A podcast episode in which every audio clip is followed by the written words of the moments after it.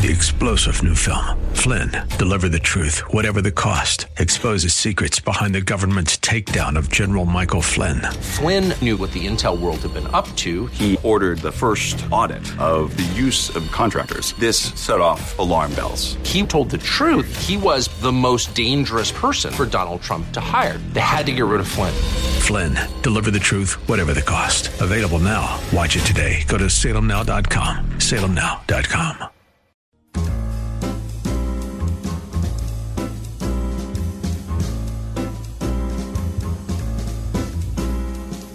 Welcome to another edition of The Ride Home with John and Kathy, live from the Salem Pittsburgh studios. And now, here are your hosts, John Hall and Kathy Emmons. Hey, good afternoon. Fabulous Wednesday afternoon. Thanks for being with us here today, Kath. A little chilly there. Well, strangely enough, you know, it's been very warm in here in the studio for the last couple weeks. But Yep. today I thought I'd get my little parka out. Okay, that's good. Why Yeah. not? You know why? Why? Because I'm getting all excited about Cheeseburger Day. Oh, oh, oh, okay. So every day's a day, right? Not every, day's day's a day, but Well, a lot of days are days. Most days are days. we right? like it. Today is National, this is the fabulous, National Cheeseburger Day. Oh my! Yeah. hmm Who's that? It's Jimmy Buffett. Oh, Okay, that's fine. Whenever someone says cheeseburger, I always think of Dan Aykroyd and John Belushi. Cheeseburger, Oh, yeah? cheeseburger, cheeseburger. You never see that skit? No, is that from What? SNL? Oh yeah, it's a fabulous skit. Cheeseburger, cheeseburger. Mike, look that up. Look up uh, John Belushi and Dan Aykroyd, Saturday Night Live, the cheeseburger because skit. it's got to sound better than oh, Jimmy Buffett. it's Sure, a hundred thousand times. So National Cheeseburger Day. Let us rejoice. I mean, whenever I read that today, uh, all day long, I've been thinking You've about been a thinking about it. Yeah, like a really good cheeseburger. Okay, first question: Yeah. What kind of cheese? Oh, that's a great question. Depending upon the mood, I would say. Really? Oh yeah, yeah. What do you mean in your mood? But like you might be in a Swiss mood, or you Yeah, might be in a, in exactly. a Gouda mood? Right, exactly. Really? because you know your burger's like your your standard, and so you can frame it around your mood. So Wow. yeah, why not? What are you consistent? Always the same cheese? Oh yeah. Always. Always. What? I'm surprised by that. Oh, you you're dis- kinda- I'm sorry to disappoint you. well, no, I'm just surprised. I'm not disappointed. Okay. But you know, you're sort of a a foodie foodish person. Well, yeah, I, I always just, the same. I just don't think you can Oh, no, no, no. improve on cheddar. No, well, that's my go-to, of course, because it's- sharp cheddar. It's so good. Sharp, hard cheddar. Are you really going to find any piece of cheese that's as good as sharp cheddar on no, your no, burger? no. You can't. I mean, look, you can do a Gouda like you brought up. That's a that's I know a you nice. can. Mm, that's a good. You can do a Swiss. I get that. You can do an American because it's a very nicely you can. melting cheese. Right. But as far as taste, I just don't think you can get better than the cheddar. that hard bite of that beautiful Love cheddar that. on a hot so, flaming uh, burger. Isn't that delicious? super Mike, what about your cheese? Would you ask me? Sorry. I'm listening. I'm Look, listening to the uh, John. we're moving Belushi. along here. Okay, No, no, no, that's right, I'm. He's working. He's no, working. uh, I was listening to the John Belushi cheeseburger was- thing. Would you ask me? I like kind- that awesome long Holy pause. heck! You and I are doing this, and all of a sudden we throw it the mic, and Yeah. it's like, this, What do you want? What are you going to have? I'll have a cheeseburger. Uh, one cheeseburger. No more cheeseburger. No more cheeseburger. yeah. I mean, that's the whole routine. These guys are short order cooks in a you know a, a joint, a burger joint, cheeseburger, cheeseburger. They're like a couple of Greek guys. I feel like I want to see it now. Oh, you have to see it because All it's right. really Would, fun. would fun you to ask see. me this? Yeah, I don't what care. kind of cheese? I don't Forget care it. anymore. No, we're done with that. okay, so burgers. Okay, we've talked. No, about I did good ask you what kind of cheese you like, Mike. Cheeseburger. Cheeseburger. What What do you want on your burger? You What know kind what? of I'm. I'm not picky. I'm Oh, not that's- picky. are we waiting I'm, for I'm really not picky. What? I'm, I'm not. I- Okay. If, if I had to say anything, I'd say uh, give me give me a uh, American cheese. That's no, it. It's like no, no, kids. no, no, no. Give me pepper jack. Oh, Pepper jack. wait, Give me that's a pepper good- jack. My kid loves pepper jack. that's a delicious cheese. it's Yeah. it's Either a little. that- I mean, little. It's deeply artificial, hugely manufactured. It I'm not really quite sure what pepper jack's Who all cares? about. It tastes good. Either that or Munster. Munster, cheese. Munster. Munster is something we had not mentioned. Uh huh. That's good. Okay. Munster is a delicious cheese. Yes, it is. It is. Mm-hmm. It's got a nice bite to it as well, doesn't it? I like it? that orange exterior. Yeah, yeah. Have you guys ever gone to Atria's? I think it's called Atria's across the street. Atria's. Yeah, whatever. PNC Park. No, it's right across the street. Oh, there's a, it's a chain. There's several. It's a, it's a regional thing. They right? have this burger called the Chop House Burger. really. Yeah, With it has a Thousand Island dressing on it, I love um, that. fried onions, No, I don't like a fried onion. No, keep going. kind of grosses me out. uh, lettuce. Mm-hmm. I already mentioned the Thousand Island dressing, and bacon. Oh yeah, Bacon on it. I mean, look It's really, really good. of course it is. again. I'm a roof salivating shingle. you right have a now. roof shingle, but bacon on it. You're good to go. Yeah, it's, that's it's true. a cover all for That's everything. true. That's a good All right. point. Okay, so uh, National Cheeseburger Day. Uh, where are you going to go? Oh, You know where you're going to go, and I know I mean, where I'm, you're going to go too. I mean, I'm going to Tessaro's. There's no other option. No, there's a lot of options in Pittsburgh. Come on. That's the best option. Uh, That's for the me, single it is. best yeah, option. I agree. But you know, some option. people would say what um, uh, Burgatory, Burgatory, BRGR. Right. Right. Uh, there's a lot of different places in town. I mean, you can go to Ruth's Chris or you know what, Morton's. No, if you're going to go to? Ruth Chris, you're going to go to Ruth Chris and get a burger. I hope not. Oh, there's there are a lot of. I oh, mean, you used to go get a burger at Ditka's from time to time, didn't you? it's a terrific burger. Yeah, I'm sure it is. 'cause- It is. It was the turkey burger that I loved the most, though. The turkey worst. burger at Ditka's was, but then they took it off the menu. yeah, I've been really Because disappointed. who wants to have a turkey burger? you know who makes a really, really nice burger? Hmm. Is uh, meat and potatoes. Oh, are they still around? We haven't been there for a Yeah. while, have we? Yeah. Okay, yeah. It hasn't been that long since we've been there. You guys ever been to Burgh'ers Brewing in Lawrenceville? No, I heard, No. It's, I heard it's wonderful. That and uh, Wing Winghart's. Oh yeah, I've been to Winghart's. That's in uh, Market Square. Yes. Okay. All right, How do you like your burger? Okay, you're going to go to a good. Okay, this is a this is a, a line of demarcation. Right. How do you like to have your burger prepared? Right. Medium rare. Me, me too. Now, Mike, Mike, where are you? Medium, Medi- medium. not medium rare. Too, Medium. Too juicy for me. No, no. Give me that. Okay. Okay. Depending upon though where you go, because there are some places where I go, I- I'm gonna have a burger. I don't have a total confidence in the establishment. I might want to be safe and do a medium. Listen, you do a medium rare. it- you're given. It's you know, a you- lot like buying women's clothes. Tell me. A size six in Macy's is not the same as Mm-hmm. No. a size six at the loft, Of course. or the or a size. Right. Kathy's. Fashion That's Kathy rules. Emmons fashion rules. I'm telling you, it's very frustrating, Of course but it it's is. not what it is. So I, you know, in one place I'm a two, in one place I'm a six, in one place I'm a. It's crazy, Right. Right. That's what it's like when you order something medium rare. Sometimes it's super red inside, and you think, What is this okay? really? Mm-hmm. Like I'm not sure if I want to eat all the way to the middle. Yeah, of course you do. If it's a good place, if it's Tessaro's, Right, you're going to go. you're gonna there. eat- because yeah, those you- guys know right, burgers. you're I don't, I don't mind the red meat, but if, if you're having so much juice and blood clim- coming out of that thing, Yeah. and your your bun gets all soggy. Oh no, I like the soggy bun a lot. I really like. Here's the problem though. mean, what that is a if picture. what if it's not really hot?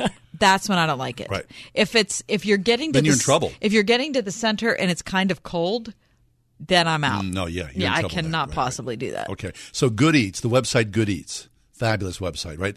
They did a survey. They're curious about how people like their burger cooked. Do you like super rare, completely cooked through? Uh, here's the poll.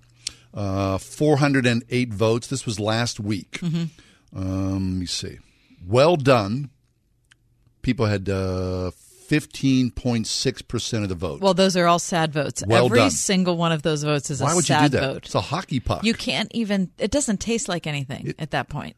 For me, the perfect burger, though, is like sort of a crust on the outside. The char Yeah, outside exactly. and the pink inside. Exactly. I know that is very hard to achieve. I agree. Very hard to achieve. You have to have a really hot grill mm-hmm. or skillet to And pull watch that it off. carefully. Yes.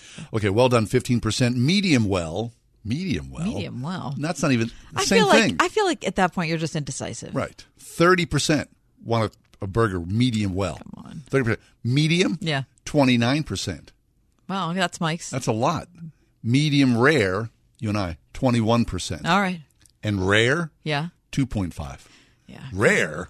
I mean, what the heck's rare? So more people are like Mike than are like us. Mm-hmm. Yeah. Yeah, it certainly tips towards medium, medium well, and well done. Right? That's So I'll see how gigantic. that's Either of you ever tried a rare burger though? What do you Oh, mean tried? l- Listen to me. we My mother, my mother has had more rare hamburgers in her life Rare? than any. Oh my gosh! Really? Yeah, with a red onion on top. That's pretty Red good. onion. No, that That's is pretty wait. No, I don't like rare, and I can't do the red onion. I mean, I love you, Nan, but All right, well. we're not mm. doing that. Happy National Cheeseburger Day. I bet Nan's having a burger. Wish you would. I want a cheeseburger. No, I want a cheeseburger. No more cheeseburger.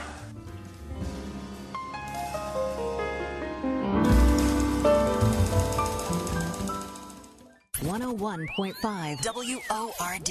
Where this could be you. That is wonderful. Listen Sunday afternoon to win tickets to see Crowder and MercyMe in concert at PPG Paints Arena October 4th. Thank you so much. There'll be lots of chances to win tickets and Crowder CDs. And all weekend, we're shining the music spotlight on Crowder's greatest hits, the best music, the best giveaways. Weekends were made for great Christian music on WORD. Guys, Waking up over and over to urinate is not okay. But now you can reduce those nighttime bathroom trips with the ingredients in Super Beta Prostate P3 Advanced. We're talking about less urges to urinate at night, less bathroom trips during the day, and better bladder emptying. It's like taking three prostate supplements in one. You can try a full 30 day bottle of P3 Advanced free. Just pay shipping and handling. No strings attached, no obligations, and no commitments to buy. This is a 30 day supply, absolutely free. Call 1 800 458 7270. Super Beta Prostate is the best selling brand in major retailers like Walmart. But for this no strings attached free bottle, you must call now. 1 800 458 7270. Don't miss out on this unprecedented free offer.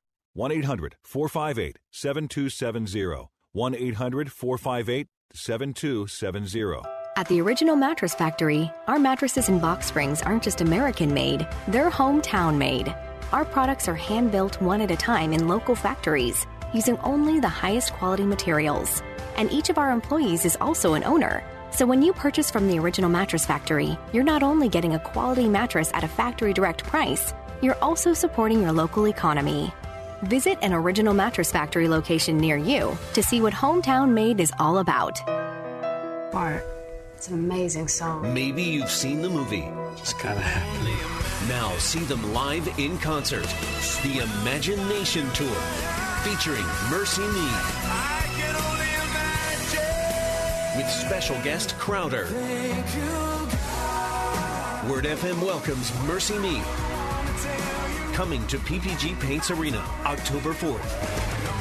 Tickets on sale now at Ticketmaster.com. The first few visits for a kid can really shape their future outlook on dentistry. Stock Family Dentistry, where exceptional dentistry meets compassionate care. Time and time again, adult patients who have a phobia of dental treatment, it really started from a bad experience in childhood. And so, if we can do everything in our power to make sure that the first few visits are fun, then it really sets up the patient for no fears when it comes to returning. Perry Highway in Wexford at stockfamilydentistry.com.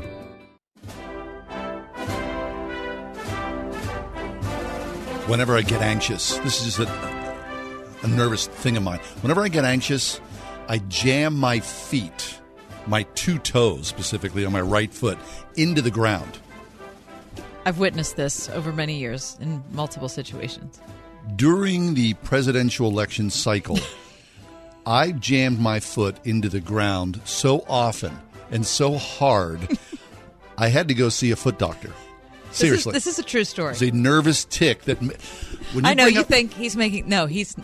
Really, I, I was limping. This actually I- happened. my anxiety caused me to limp about the presidential election between Hillary Clinton and Donald Trump. Now we're uh, ready to do this again. Right. And how are your feet? Not too good. I'm really, I'm not too good.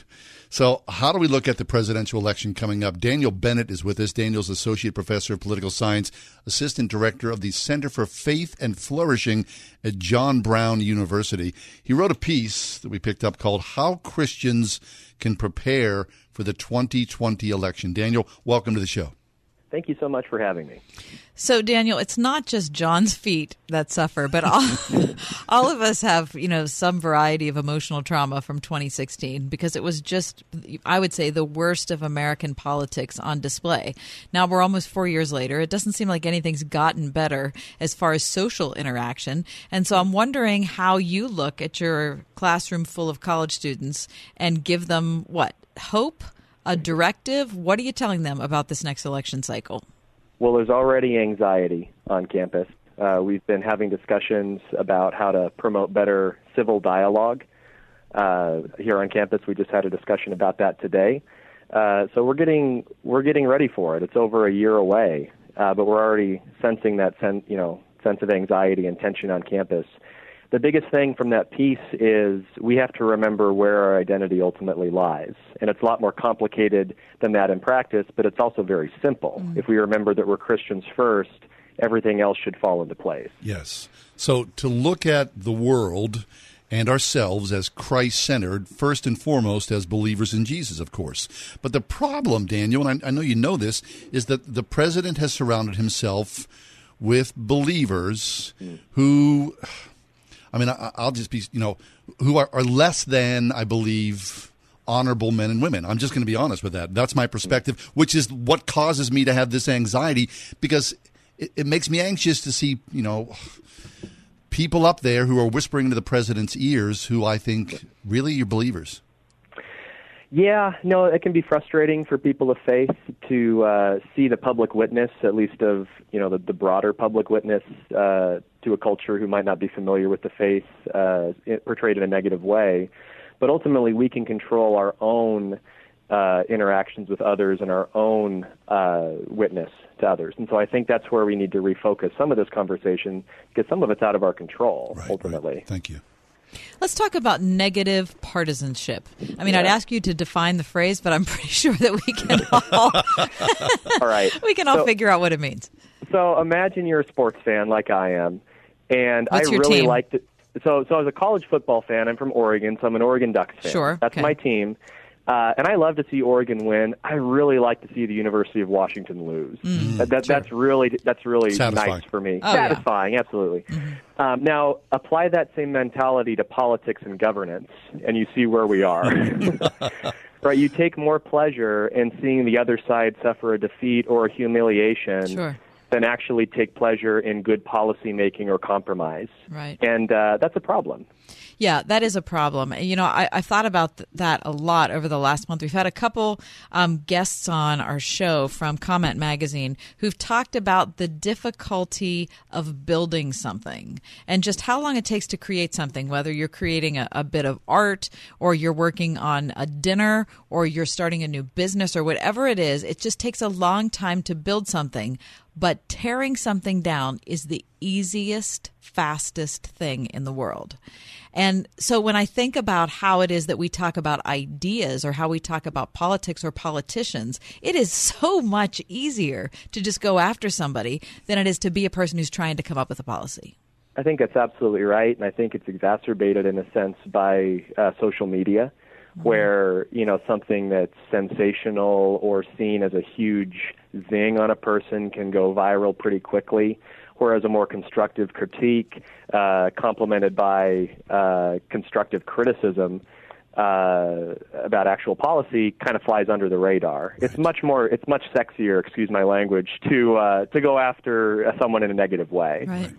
Daniel Bennett's with us from John Brown University. So then, Daniel, as this is incumbent upon us and 2020 looms, how, as we then, as believers, how can we align ourselves to be Christ like in all of our conversations, our thoughts, our prayers as we look to the next election?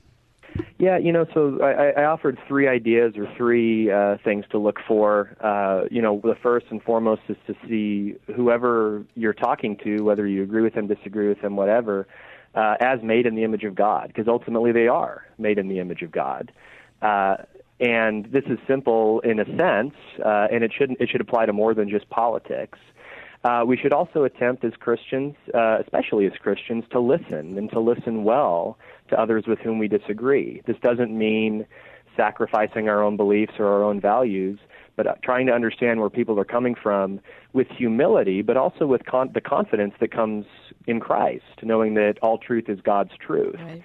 And then lastly, we embrace our identity in Christ as the ultimate essence of who we are, not the outcome of an election. First of all, every one of those points is worthwhile, um, and we're, we're not going to have time to dig into each one of them. But Sure. I do really appreciate your encouragement for us to understand people with whom we disagree. And I, I think we're falling down horribly in that right now. Uh, we're so um, okay. So let's just let's go into the realm of politics in a in a, a, a current news cycle and talk about the Kavanaugh thing. So Kavanaugh's back in the news. Um, the New York Times posts their you know social media tweet. I think it was Saturday night in which it kind of just talked about the Kavanaugh story in relation to what happens when someone who doesn't belong in like a, an upper crust circle ends up at Yale. But then, of course, someone lands on this, you know, little bit of the Kavanaugh story that's at the end of the article, which really isn't anything new. If you would have been reading about it all along, the internet blows up. Oh my gosh, there's a new accusation, and then people are hating Kavanaugh. We need to impeach him. Every single one of the Democratic candidates for president, other than Biden, says he needs to be impeached. Then people on the other side are are saying the New York Times needs to be impeached.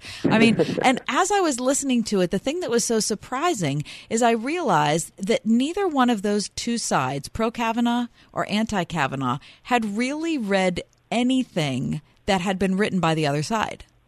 Because if you would have, you would have realized there's nothing new in that New York Times piece. That had been talked about, that had been written about, that was an old story. But everyone on the left had never read anything that was written by anyone on the right about it. And so all of a sudden people are like, oh my gosh, this is like breaking news.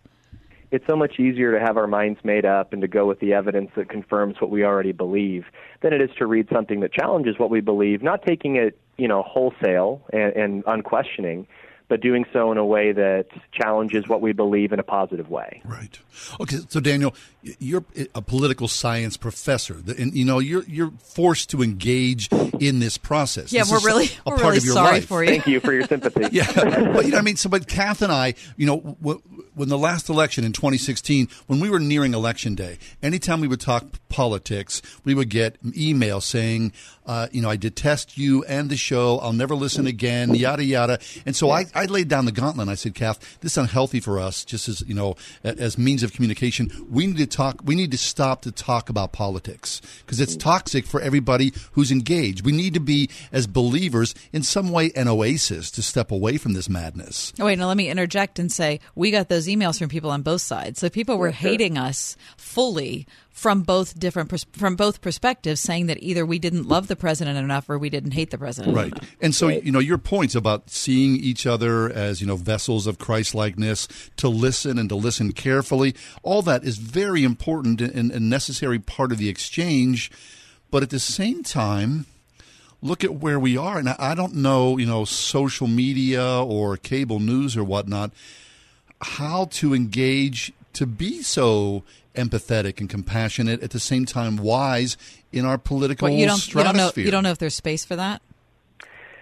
Yeah, I mean, uh, I, I would hope that there still is, especially in the church. If it's not coming from the church, then I think hope is lost. And so, thankfully, we have a Redeemer who gives us that hope that's so much bigger than what we can imagine. And I hope this doesn't sound uh, sound like I'm being naive, because I think it would pretty be easy to write this off and say, "Well, this isn't going to matter. It's not going to change anything." Um, our job as Christians shouldn't be to believe that we are completely changing the conversation or completely redeeming culture. You know, only Jesus can do that. But we can reflect His light into a dark culture, uh, even if it's just a little bit at a time. I'll take it. Okay, let so just l- beams of light. Yes. wherever we can bring them in. Yeah, and so Daniel, talk about on, on campus. So you, you're already with your students right now. 2020 looms. Mm-hmm. How how is it working? You know, I mean, we we hear a lot of stories about academia and how things are off the rails. At John Brown, what's the conversation like? Well, I, I I said this at the beginning of the article, but our campus is fairly apolitical, especially among the student body. There's just low levels of political engagement among our students. Uh, people typically don't care t- a ton. Uh, maybe this is because the election hasn't really kicked into high gear yet. Uh, but there's already a sense of anxiety from the more plugged in students, folks who are really on board with Trump's reelection campaign and others who are really opposing this in the student body. We're already seeing conflict come up in the classroom, and so that's why we're having these civil dialogue conversations. How can we encourage tough conversations, but to do so in a way that not only glorifies Christ, but is actually productive for our students? Amen to that. Hey, Daniel, thanks. Uh, we appreciate your evenness on a very difficult subject. Thanks for having me. I really appreciate it. Our pleasure, yeah. Uh, Daniel Bennett from John Brown University, Associate Professor of Political Science. He wrote a piece at the Gospel Coalition called How Christians Can Prepare for the 2020 Election. Daniel Bennett.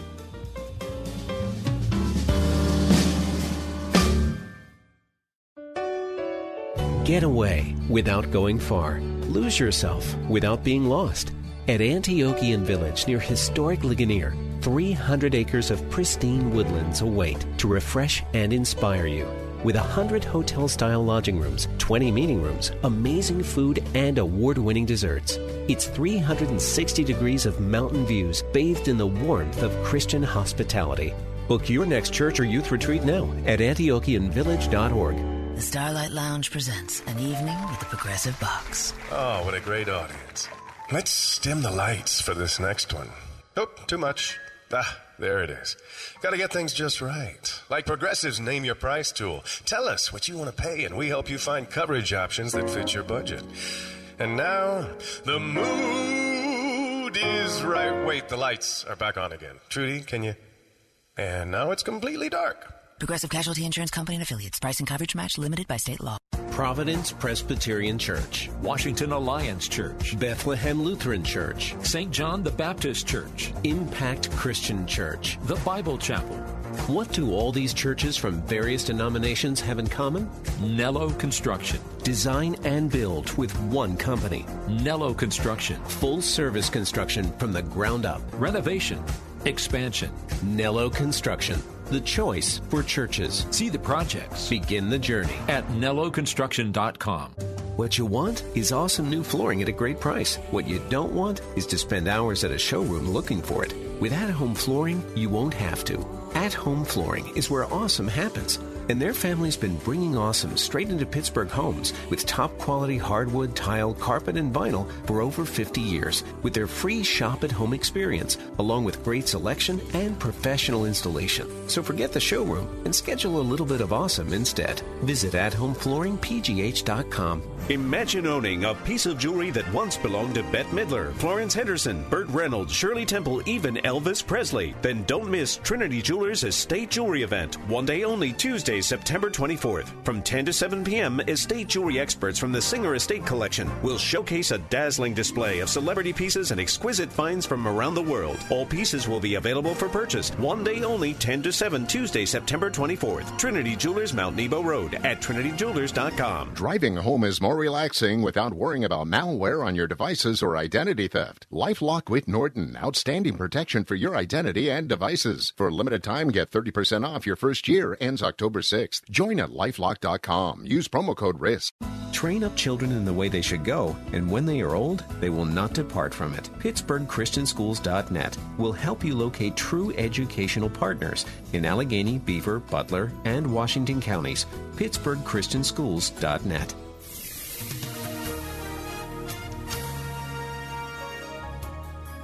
Sunny and beautiful this afternoon with a high of 77. Tonight will be clear and cool, low 54.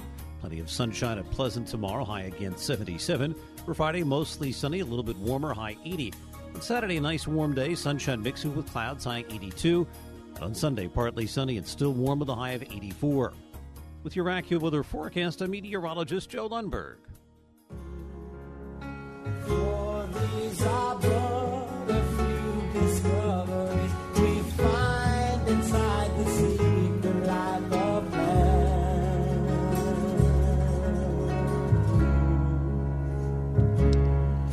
So the secret life of plants.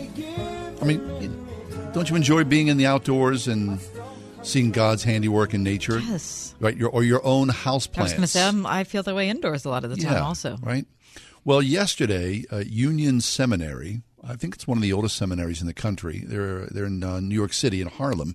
On their um, Twitter page, they posted um, this: Today in chapel, we confessed to plants.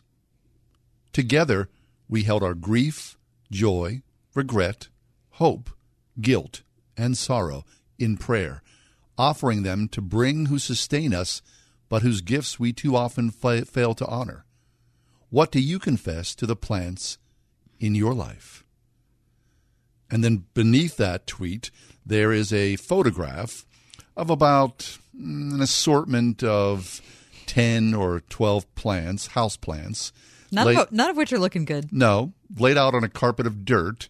And then there are people sort of in a um, lotus position, you know, sort of meditative. And then behind the plants are about 15 or 20 human beings sitting in chairs as they confess at Union Seminary to the plants. Now, this is a what you would consider. I mean, well, what is be known as a Christian A mainline seminary. seminary, It's a mainline seminary. It's a Presbyterian seminary. But they confess to plants. Now, of course, immediately. You know, I, I would encourage you to go and see uh, on Twitter Union Seminary and its photograph because it is absolutely. uh, I mean, I, I don't do it justice in the ridiculousness of it. But there are many comments that are filled with what um, hope or um, Yes, in sense- in accordance with that, saying Right. yes, you're right. You know, we we do destroy God's nature. We do. We have harmed the earth. Yes. But I got to be honest. I, I never have even considered sitting and having a a confession to my plants. hmm Right. So I think if you don't engage in the comic element of it, you might be missing out on a portion. okay, because you you just have to. You have to acknowledge that this is, you know, the It's a little. there is high comedy here. There is. Okay. Especially the photograph. The, the Well, no. photograph is what is is is just really But the tweet itself is kind of the- bizarre. The, tweet. So, but I've had all day to think about it. yeah. Okay. And um, I think this is where they've gone wrong is that when you're asking forgiveness of a non sentient thing, then y- this has become ridiculous. Yeah. Now, if you were looking at the plants and you asked God's forgiveness Mm-hmm. for how you have not honored the natural world, Yeah, that's, that's a great. whole different thing. Right, That God- is a whole different thing. God can offer you that So Union Seminary has responded to this, and uh, because they, were mocked. They were. I mean, from you can't even imagine. And look, As well they should. Let's be honest. They did. They deserve some mocking. I mean, I don't think we can miss out on that. However, this is what they said. We've had many questions about yesterday's chapel. Uh, in worship, our community confessed the harm we've done to plants. Okay, but that's different. The harm we've done to plants. Their initial tweet was they confessed to the plants. to the plants. Right. Okay, and here now they're talking about they've confessed the harm we've done to plants. Okay. Okay.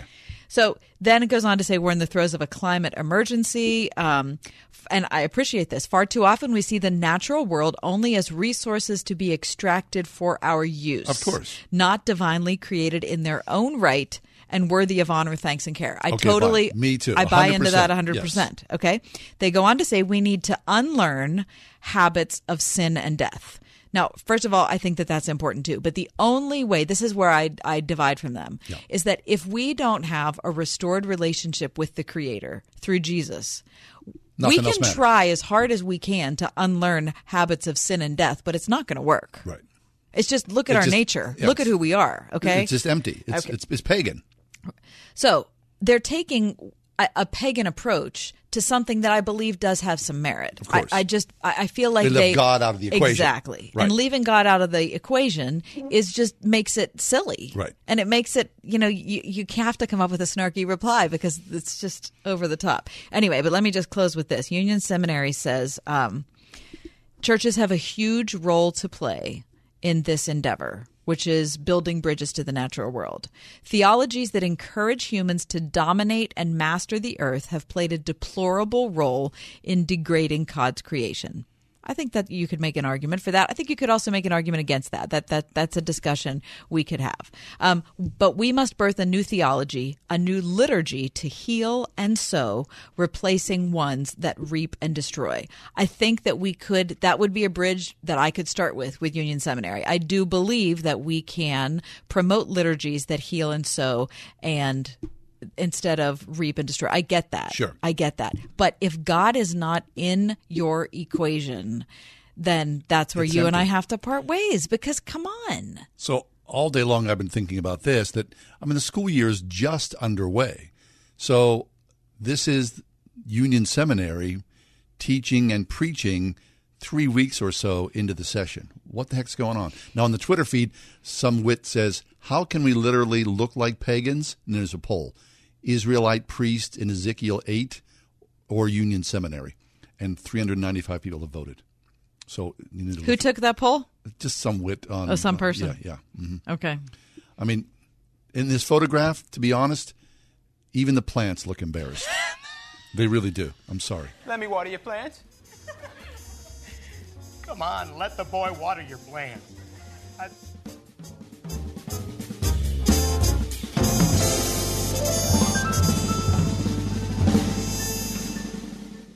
101.5 WORD. Coming up on Love Worth Finding. Did you know the book of Revelation can shed light on what's going on in our world? Things are happening in the world today, friend. Pick up your Bible with one hand, the newspaper in the other hand, and you can tell that we are living in the closing shadows of the end of an age. The child of God ought not to be in ignorance in these pregnant times in which we are living. Learn from Adrian Rogers' series, The Triumph of the Lamb, this month on Love Worth Finding. Tonight at 11 on 101.5 WORD. They blow into town with the wind, rain, and hail. Out of town storm chasers going door to door, often posing as a local company offering a quick fix to desperate homeowners. If you've had damage to your roof, windows, siding, or gutters and downspouts, you may be eligible to get them replaced or repaired free of charge. Just be careful who you call. Visit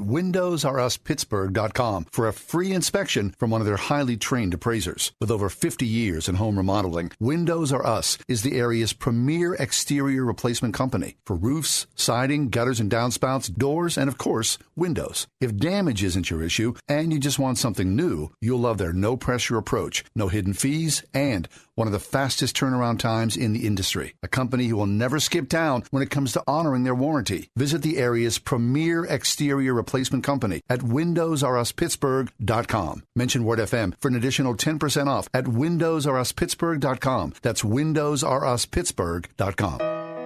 Bart, it's an amazing song. Maybe you've seen the movie. It's gotta happen. Now see them live in concert.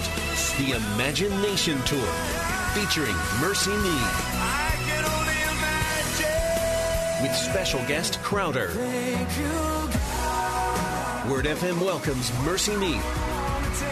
Coming to PPG Paints Arena October 4th. Tickets on sale now at Ticketmaster.com. Looking for a satisfying career helping people with disabilities? Consider Life Steps, who's served Western Pennsylvania since 1923 and offers 100% paid health, dental, and vision premiums for full time employees. All shifts available. Make a difference and call Life Steps today at 724 283 1010 or visit lifesteps.net. That's lifesteps.net to check out available positions. Life Steps is an equal opportunity employer. Today's world craves leaders. Leaders with vision, moral character, and independent thinking. Leaders aren't born, they're made. And since 1986, Rhema Christian School in Moon has laid the foundation that makes leaders. Through academic and extracurricular activities designed to be as instructional as they are competitive. Through mission and service opportunities, arts and athletics. An independent school where pre-K through 8th grade students are formed to become the independent leaders of tomorrow. Schedule a tour at rhemachristianschool.org. You know, there was a time, right? Most men went to work, most women stayed at home. That was just America for a long, long time. And of course, you know how this is. I mean, everything's changed. Generally, in most marriages, husband and wife both work to supply the means necessary to support the family. That's just where we are in 2019. Uh, We saw an article which uh, caught our attention, um, and I think it sort of resonates with a, a lot of us. Meryl Herr is with us. She wrote a piece called "What You Want to When You Want to Stay at Home with Kids but Can't." Uh, Meryl is uh, an adjunct professor at Trinity Evangelical Divinity School, Cornerstone University, as well as the founder principal of something called the Good Works Group Consulting Firm. She's with us here right now. And uh, Meryl, thanks for coming along today. We appreciate your presence. Yeah, thank you so much for having me. Meryl, this is an important topic. I'm sure many young women have come to you with this type of scenario or a different type of scenario. You know, maybe I make all the money and my husband doesn't, but he doesn't want to stay at home with the kids. I mean, there are all sorts of permutations of this. Um, so, talk about the the most important things to consider when someone, whether it's the husband or the wife, wants to stay at home. Yeah, that's a great question, um, Kathy. And that's something that we've um, been considering even in our own family over the past seven years since we've um, become parents. I was the stay at home parent for seven years. And we've recently, just in the past month or so, made the switch to my husband being the primary caregiver while Mhm. I stay at home. And I think that um, some of the most interesting or most important things to think about are one, um, what does it mean to honor God and the responsibilities that He's given me um, in this stage in life? And so that means thinking through, um, He's given me the responsibility to be a wife and to be a parent to my child. And so, um, what does it mean in my particular circumstance? Does one of my children or do more of my children need extra care?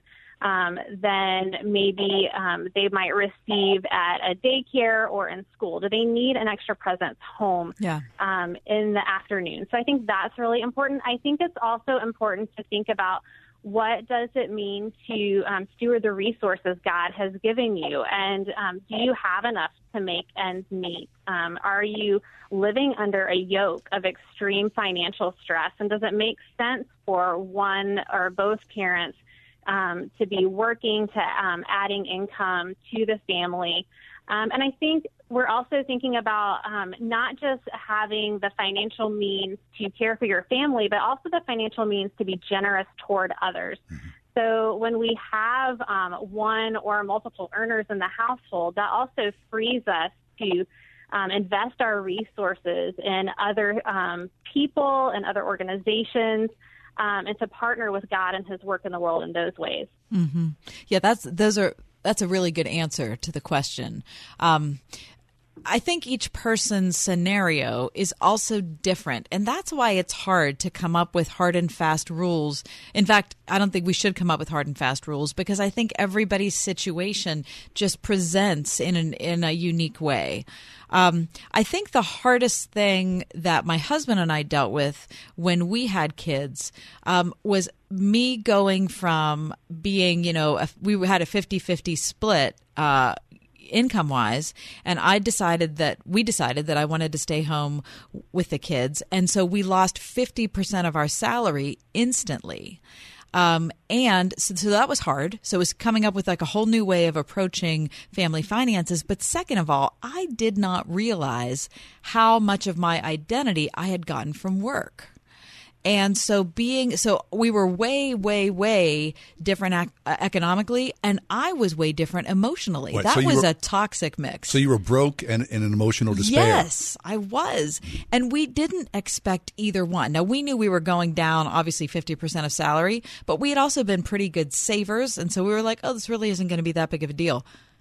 It's a big deal. It is. It's really hard, and we've um, we've been in that boat recently. As my husband um, resigned from his job, and then we spent a few, several months um, applying for jobs and trying to see what the Lord might open up for us. And um, the way that He opened up was a way of stepping forward in faith, and me attempting to grow my consulting business and. Um, that's meant some hard conversations about money um, because money has been much tighter the past few months, and it's been hard, especially I think for our kids to understand that, right? Um, Mom, why can't we do this? Mom, why can't we buy this? Well, honey, we don't have the money to do that right now. Maybe in the future we can, um, but we can't. But I think you're right uh, about the psychological distress too, and I think that's a reality not only um, when we change roles, maybe from being um, somebody who's primarily in the workplace to primarily at home. Um, but I think there's also um, some emerging research on um, the psychological effects of being in a job that's not a great fit. So um, that's why I brought up the in the article this idea of job crafting. It resonated so much with me because I've been in jobs um, where that they've just totally drained me, and I've felt awful at the end of the day. And so I come home um, with, you know, maybe signs of depression or anxiety, um, just really distressed because my work is not a good fit for me. And so um, when we're considering how we think about work and our family situations, we also have to realize that if we're in a workplace that's causing us a psychological distress, us psychological distress, it may also cause psychological distress to our family. Mm, that's a good point. That's a good point. We're talking to Meryl Herr, adjunct professor at Trinity Evangelical Divinity School and Cornerstone University, as well as founder and principal of the Good Works Group consulting firm. Um, Meryl, let me bring up another thing that was hard for me when I was home with my kids. Um, was after I had a, after I'd gotten to the adjustment uh, through the adjustment stage. If this is how much money we're going to make, I became very dissatisfied with my husband's job. Mm. And which I had never been dissatisfied with before, and, And I then did that flow I, into I was dissatisfaction with your husband? Yes. I was proud of my husband until it came time for him to be the sole wage earner. And all of a sudden, it was like I wasn't proud anymore because I was upset that he didn't make more because it was so Hmm. hard and money was so tight. And I spent way too much time. I want to say a good five years uh, in this cycle where I was I was always encouraging him to look for a different job. I was always you know you could do this, you could do this, and I, I remember where I was sitting in my living room the day that God spoke to me and told me to stop Hmm. doing that. Right. Stop beating him There's up. right. There's a there's a verse from Jeremiah I was reading, and it said this was part of the judgment is that the people won't even see prosperity when it comes. Hmm.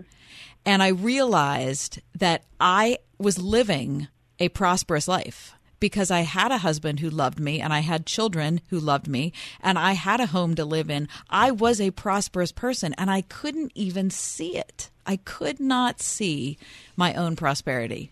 So, uh, ever since then, anyone who's listening who is in that cycle of being dissatisfied with your spouse because he or she doesn't make enough, you have got to realize what you have and don't stay in that cycle. Do not stay. I can't tell you the liberation that my husband and I both experienced when I stopped doing that.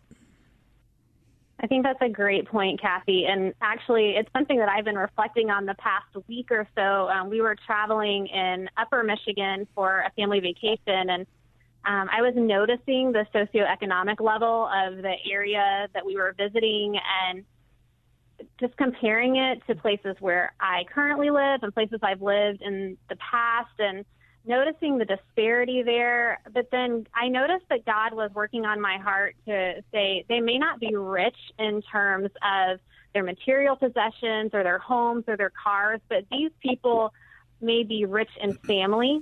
They may be rich in deep community ties. They may be rich in um, myriad ways that I can't even comprehend. Um, and so, um, you know, as you were talking, I reflected on a season when both my husband and I were unemployed. Um, we spent a long season of about nine months of um, unemployment, uh, working just odd jobs. I worked at a retail store. He was a temp and did odd jobs for a friend. And um, I mean, I remember just going, oh, I really would love a new pair of jeans or a new pair of sneakers, or look at this friend has that vacation and this, that, and the other. And I actually had to write a list down in my notebook that said, these are things that I want but don't need. Um, and then I also started a gratitude list. These are things I'm really thankful for. And I find that I'm in that season again, right, as things are tight, of going, yeah, I I want some certain things. Like I would love this pair of new shoes, or I love that cool new fall jacket, but I don't need them. Um, God has provided everything that I need, and perhaps in the future He'll provide the resources to do that. Um, but I can't uh, wallow in envy. Um, I can't wallow in bitterness.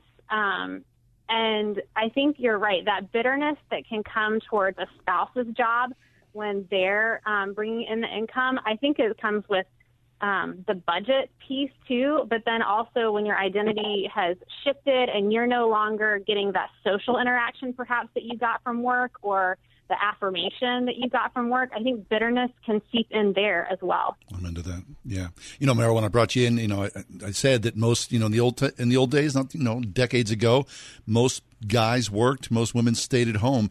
My dad worked, uh, no exaggeration, three jobs to keep our Mm. family afloat. Three jobs, and and he died at 66. And when he died, my mom, you know, said to us kids. I think I wore him out. That you know he worked himself to death, and she lived twenty years longer than my dad, and so we missed those, those years. He was a great provider, and, and we all knew that, but he paid the cost. Hmm. Yeah, it's it's interesting. I thought it was interesting you brought up that that major shift that we've seen, and I went back to a statistic that I had used recently that Um, it's a couple years old now, but in 46% of two parent households in the United States, both parents are working full time. Wow. And um, it's hard to know precisely, you know, how many of those are working for financial reasons, how many are working because women now have more access to education and the, some of the cultural norms um, have shifted. And so many women are wanting to work more.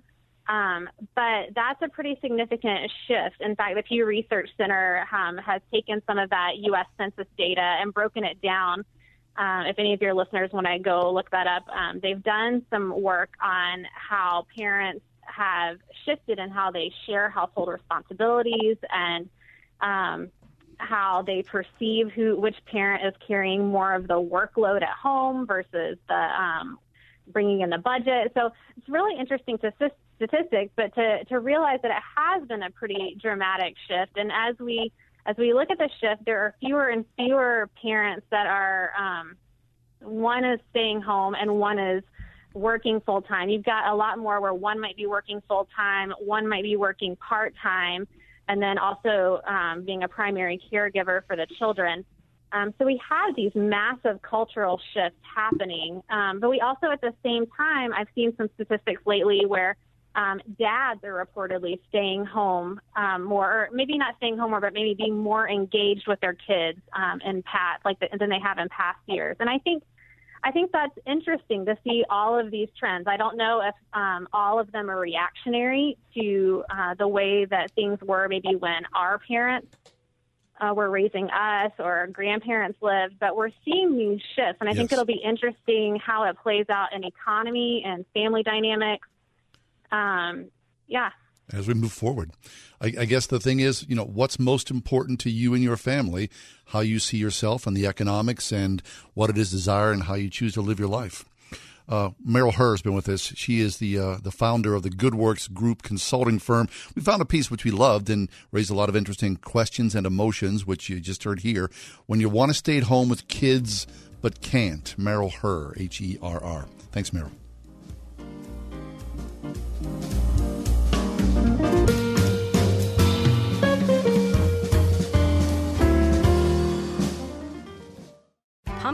Pumpkins, pumpkins, and more pumpkins. Pumpkins are what the Springhouse is thinking about this time of year. Hi, it's me, Marcia from the Springhouse, and we love sharing our farm with you during this beautiful time of year. We've got all kinds of fun planned for you and your family to be able to spend the whole day on our farm pumpkin patch hay rides, a petting zoo, giant square bale stack and pipes for sliding, a hay maze and a corn maze, pumpkin picking right out of the field, old time games under a tent up on the hill, and lots more. And when you get hungry, of course, we have great eats inside too, with lots of pumpkin creations pumpkin pie, pumpkin cookies, pumpkin bread, pumpkin custard, and even pumpkin black bean chili. Every October Saturday features a family friendly meal, and October Sundays feature our 4 H hog roast with all the fixins. Plan to spend a memory making day on the farm at the Springhouse in 84 PA. 724 228 3339 or springhousemarket.com. If you have an unpaid tax debt to the IRS that you can't pay, please hear this special notice. Specially approved IRS relief programs designed to aid delinquent taxpayers are now in effect that can significantly improve your financial situation. Depending on your circumstances, you may qualify to have your tax problem resolved in your favor and may even have your back taxes reduced by thousands or eliminated entirely. A relief hotline has been established by Community Tax for you to call and see if you qualify at 800 500 5588. If you owe the IRS back taxes that you can't afford to pay, don't let the IRS trick you into thinking you have no way out. Our highly accredited tax professionals will let you know what you qualify for and how much you can save. We may be able to stop all liens, garnishments, levies, and save you thousands. Call and see if you qualify for this taxpayer relief at 800 500 5588. 800 500 5588. That's 800 500 5588. Community Tax. Who's your tax guy? Imagine owning a piece of jewelry that once belonged to Bette Midler, Florence Henderson, Burt Reynolds, Shirley Temple, even Elvis Presley. Then don't miss Trinity Jewelers' Estate Jewelry event. One day only, Tuesday, September 24th. From 10 to 7 p.m., estate jewelry experts from the Singer Estate Collection will showcase a dazzling display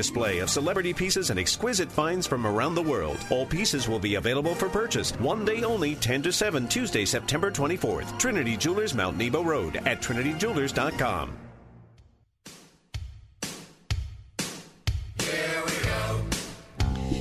Injured Ben Roethlisberger has issued a statement about his uh, IR situation for the rest of the year. He says, uh, quote, I've been informed I need season-ending surgery on my elbow to continue playing football at the level I expect. This is shocking and heartbreaking for me to miss this much of a season, and I feel like I'm letting down so many people. I can only trust God's plan, but I am completely determined to battle through this challenge and come back stronger than ever next season. The Steelers committed three years to me this offseason. I fully intend to honor my contract and reward them with championship level play. I will do all I can to support Mason and the team this season to help win games. I love this game, my teammates, the Steeler organization, and fans, and I feel in my heart I have a lot left to give. Fabulous. Okay, well, here is hoping Ben recovers fully, Yes. quickly, Yep. and comes back super ready to go Yes. and way better than ever. Exactly. And the Steelers, along with Ben and the Rooney family, hoist the Super Bowl trophy sometime in February. That would be nice. Sure would be. I mean, that's It's a long way off. it's a high goal. It is a high goal, but you know, mm-hmm. I stranger think things my have happened. goal more than that is just to have the Patriots not win. Oh, yeah. Well, considering the last two games, looks like they're well on their way.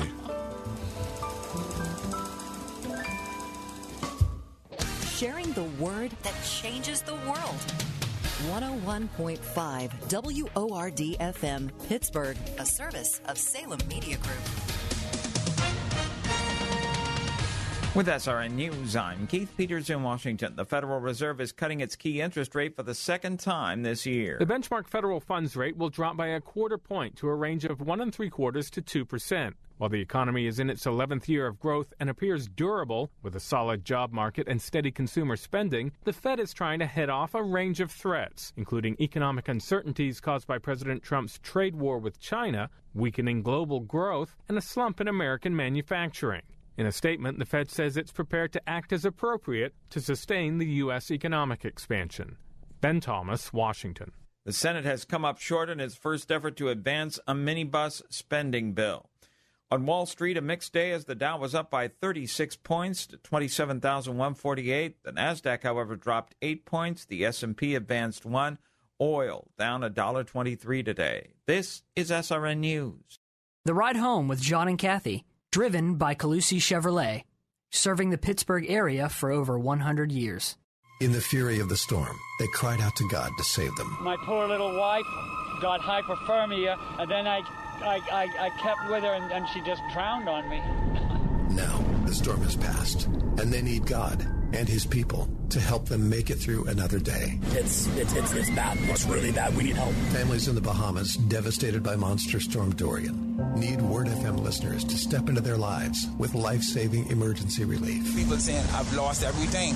And the only thing, you know, you could say, you know, I keep praying. Your generous gift will provide desperately needed supplies to families who have lost everything. You'll provide food, water filters, generators, clean water, chainsaws, tarps, hygiene kits, and other things needed for survival and recovery. Please send help and hope to the Bahamas now. From your cell phone, call pound 250 and say hope. Dial pound 250 on your cell and say hope or give online at wordfm.com. You've all helped build My Pillow into the amazing company that it is today. Now, Mike Lindell, the inventor and CEO of My Pillow, wants to give back to Word listeners everywhere. You can get deep discounts on all My Pillow products if you go to mypillow.com right now and click on the new radio listener specials. Now you can get deep discounts on My Pillows, mattress toppers, bed sheets, and so much more. There's even a great body pillow, perfect if you happen to be a side sleeper. Regularly $89.99, but with the promo code WORD, you can get one today for only $29.99. Remember, all My Pillow products come with a 60-day money-back guarantee and 10-year warranty. It's My Pillow's way of saying thank you for all your support. Just go to mypillow.com, click on the new radio listener specials, and get deep discounts on all my pillow products, including the body pillow for only $29.99. Enter promo code WORD or call 800 391 0954 for these great radio specials. That's 800 391 0954 or mypillow.com. Promo code WORD. Homeowners love their Pella windows and doors, and we love how happy we made Susan from Sewickley. I just have to tell you, this bay window is absolutely beautiful. I mean, it's fantastic. It really is beautiful. I mean, beautiful. Can we install some happiness for you? Right now, get 50% off installation or 18 months, no payments, no interest. Call for your free consultation. We'll come to you. 888 78 Pella, PellaPittsburgh.com. Get away without going far. Lose yourself without being lost. At Antiochian Village near historic Ligonier, 300 acres of pristine woodlands await to refresh and inspire you. With 100 hotel style lodging rooms, 20 meeting rooms, amazing food, and award winning desserts. It's 360 degrees of mountain views bathed in the warmth of Christian hospitality. Book your next church or youth retreat now at AntiochianVillage.org.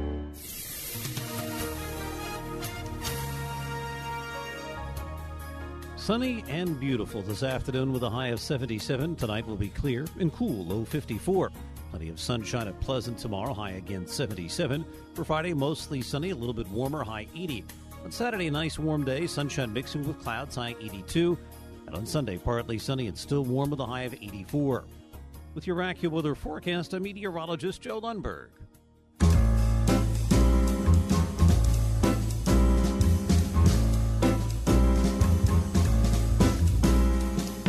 Welcome to another edition of The Ride Home with John and Kathy, live from the Salem Pittsburgh studios. And now, here are your hosts, John Hall and Kathy Emmons.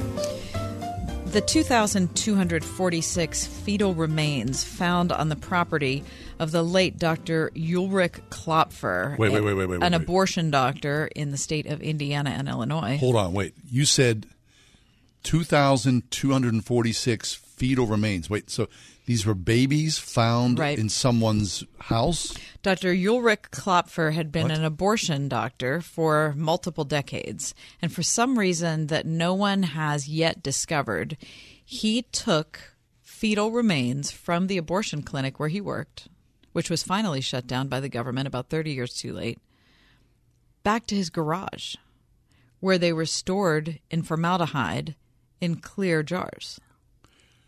Holy smokes. This story is not that much of a shock to me. It's horrible. It's it's atrocious.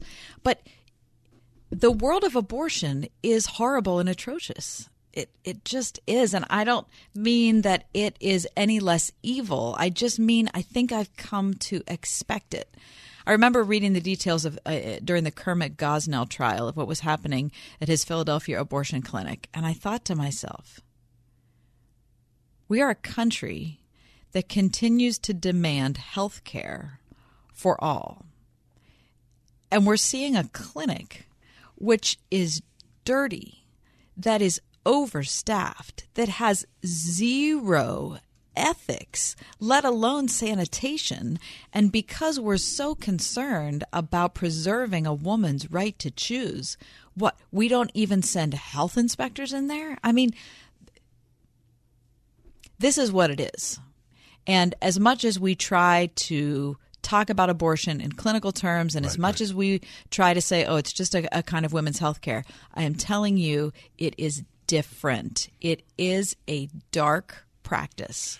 And around it, you will find all manner of dark practices. Okay, so this doctor, I use that term very lightly, this abortion provider, he performed over these many decades thousands and thousands of abortions, but for some reason he took these babies and held them in his garage as a means of what? No one knows. A trophy. No one So- knows. I don't know if it was a trophy. It could have been a memorial for all I know. I, we don't know what it was. So the ma- the doctor passed away, and his family went to his house to go through the house. Right? They showed up to look at their dad's estate, Mhm. and then in the garage they discovered this. Right. And, called the police. The police came and said, well, hold on. And the coroner came and and then they counted this and that's why we're talking about it now. Right. That's horrific. It is horrific. I was reading an article in uh, National Review today by John Hirschauer, and uh, he brought up an essay that I read many, many years ago. Um, but I think it has, a, I think it brings a good perspective for us. I think it's important that we take a step back. You know, all of the rhetoric about abortion, about women's rights, and whatever. I think it's it's important to to pause and say, let's remind ourselves what we're talking about. So, George Orwell wrote an essay called The Hanging. Now, George Orwell, famously the author of 1984, right? So, he was a man who had a particular interest and ability to see things more deeply than society saw them and maybe see a deeper meaning or perhaps to see what what things could look like in the future should the society he was seeing continue unabated. So he the, the essay, The Hanging, I of course don't have time to read all of. It was written in 1931, but he writes about a man who's been condemned to the gallows. Okay? And he writes about this man kind of sauntering, like kind of like it's not that big of a deal, up the steps towards towards the gallows. Towards a certain death. Right, exactly, no right? Okay, and this is what uh, George Orwell writes.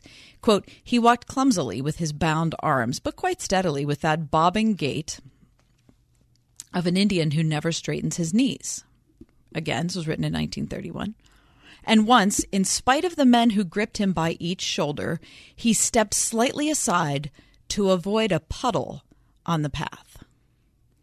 Now, what's so ironic about this is that this man is going to be dead in the next two minutes.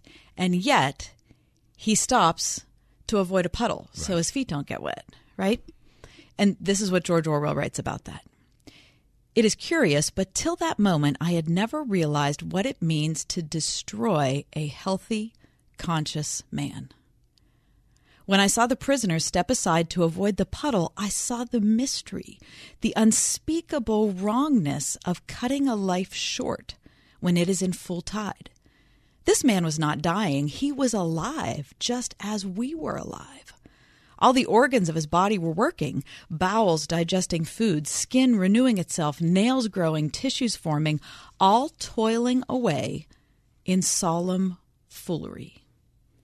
His nails would still be growing when he stood on the drop, when he was falling through the air with a tenth of a second to live.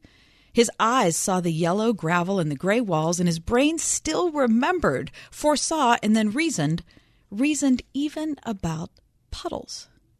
He and we were a party of men walking together, seeing, hearing, feeling, understanding the same world.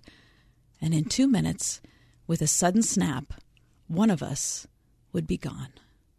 One mind less, one world less. That's what happens when we take a life.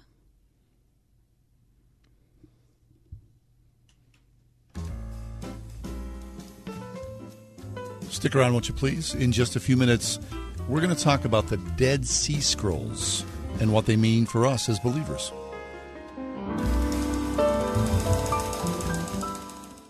101.5 WORD. In our age of social media, it's easier than ever to feel dissatisfied with your own situation and be jealous of those around you. So, is there a secret for lasting contentment? Discover the answer as you join us this week on Truth for Life with Alistair Begg. Tomorrow morning at 6 on 101.5 WORD. I owed more than $35,000 in taxes. Oxford Tax Partners negotiated my debt with the IRS, and I only had to pay $2,000.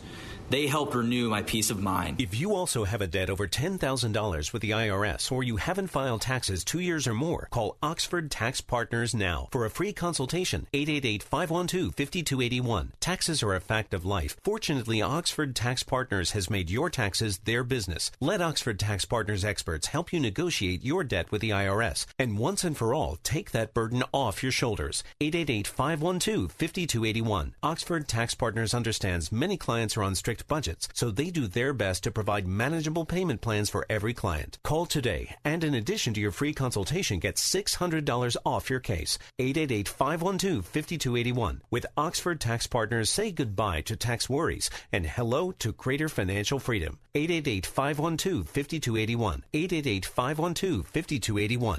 This is Chris Abernethy of Abernethy and Hagerman. You don't want the government deciding what happens to your estate or how much they will take. At Abernethy and Hagerman, estate administration is the heart and soul of our practice. We have the experience to help not only plan, but administer your estate properly to protect your assets, minimize taxes, and ensure that your inheritance gets to the ones you love. Decide for yourself. Abernethy and Hagerman. Legal help that lasts a lifetime. Visit A-H a-h.law. The Pittsburgh North Regional Chamber invites you to their 2019 Taste of Cranberry, Monday, September 23rd. Over 20 of your favorite local eateries and chains converge at the Pittsburgh North Marriott and Cranberry, offering unlimited samples from 5 to 8 p.m. Enjoy an evening of great food, entertainment, the Kids Zone by Home Depot, and prizes. Tickets are available now at pghnorthchamber.com. Don't miss A Taste of Cranberry, Monday, September 23rd at the Pittsburgh North Marriott and Cranberry. Visit pghnorthchamber.com. Lauren Daigle, World Tour. The soulful and powerful voice. July 9th at PPG Paints Arena. With special guest Johnny Swim. Critics everywhere rave about her passionate performances. Rolling Stone hails the two time Grammy winner as exceptional. Lauren Daigle World Tour. Tickets on sale this Friday at 10 a.m. at laurendaigle.com. Produced by AEG Presents.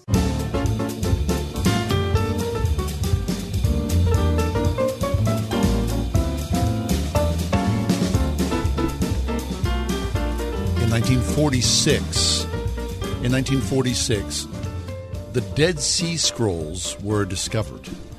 And from that discovery, it shocked the world and from many ways, in many ways, has really given us a, a, different viewpoint into the Gospels. Here to talk to us about this, about the Dead Sea Scrolls, Dr. John Bergsma. Dr. Bergsma is professor of theology at the Franciscan University in Steubenville, Ohio. He wrote a piece we picked up called How the Dead Sea Scrolls Confirm the Gospels.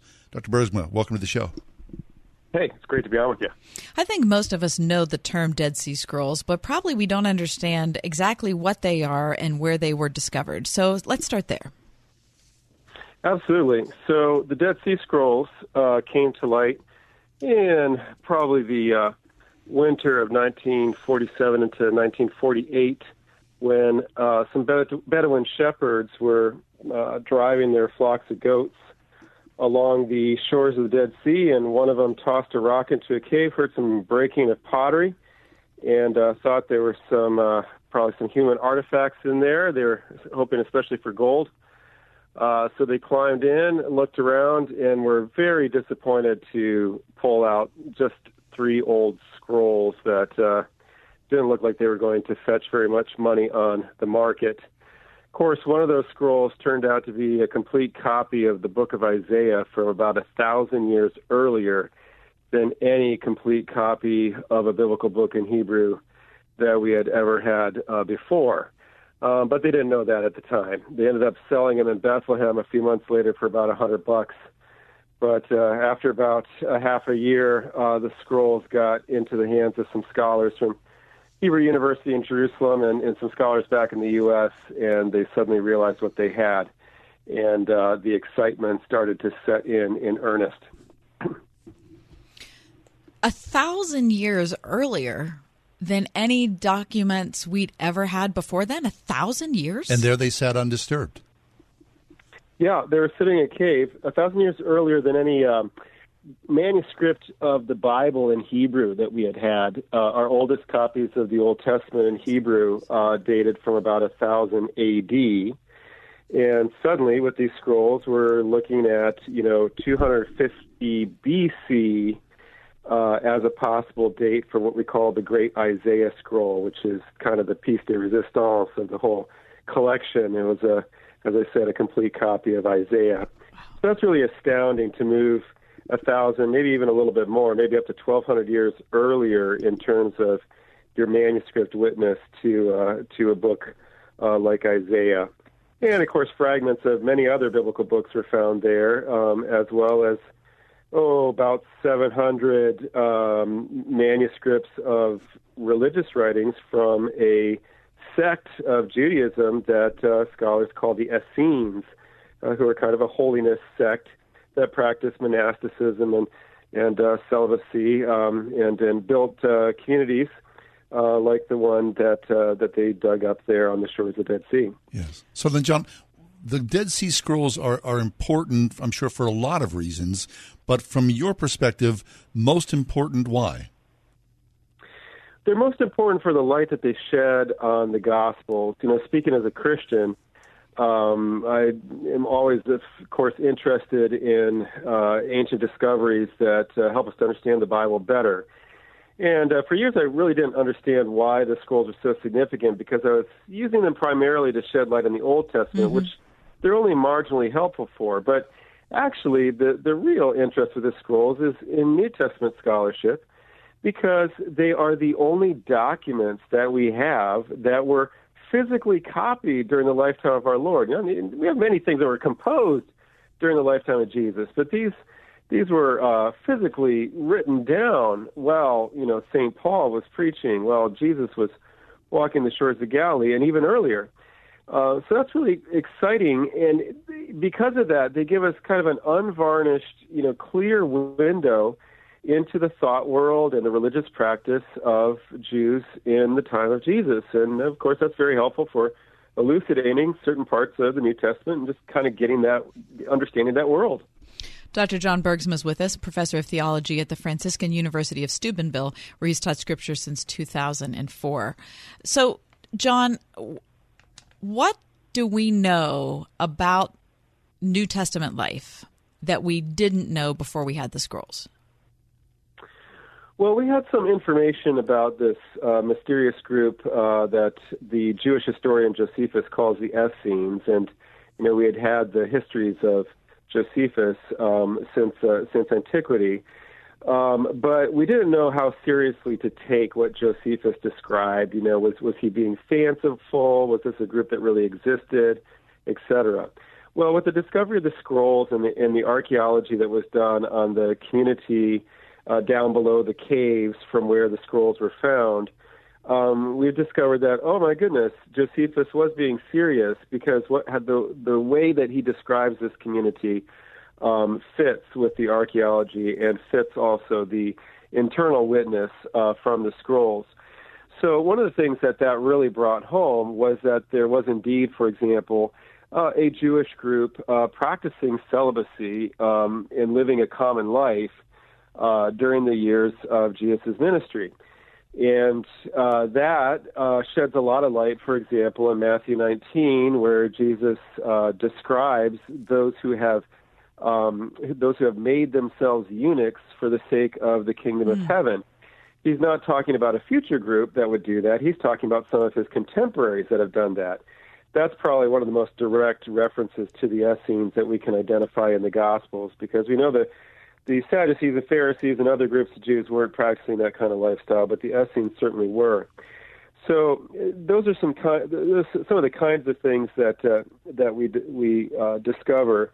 Um, also, in many ways, the the language of the Dead Sea Scrolls, the the phrases that they use, some of the concepts that they employ, show that these words, phrases, ideas are indeed very Jewish and come from the time of Jesus or even a, a century earlier.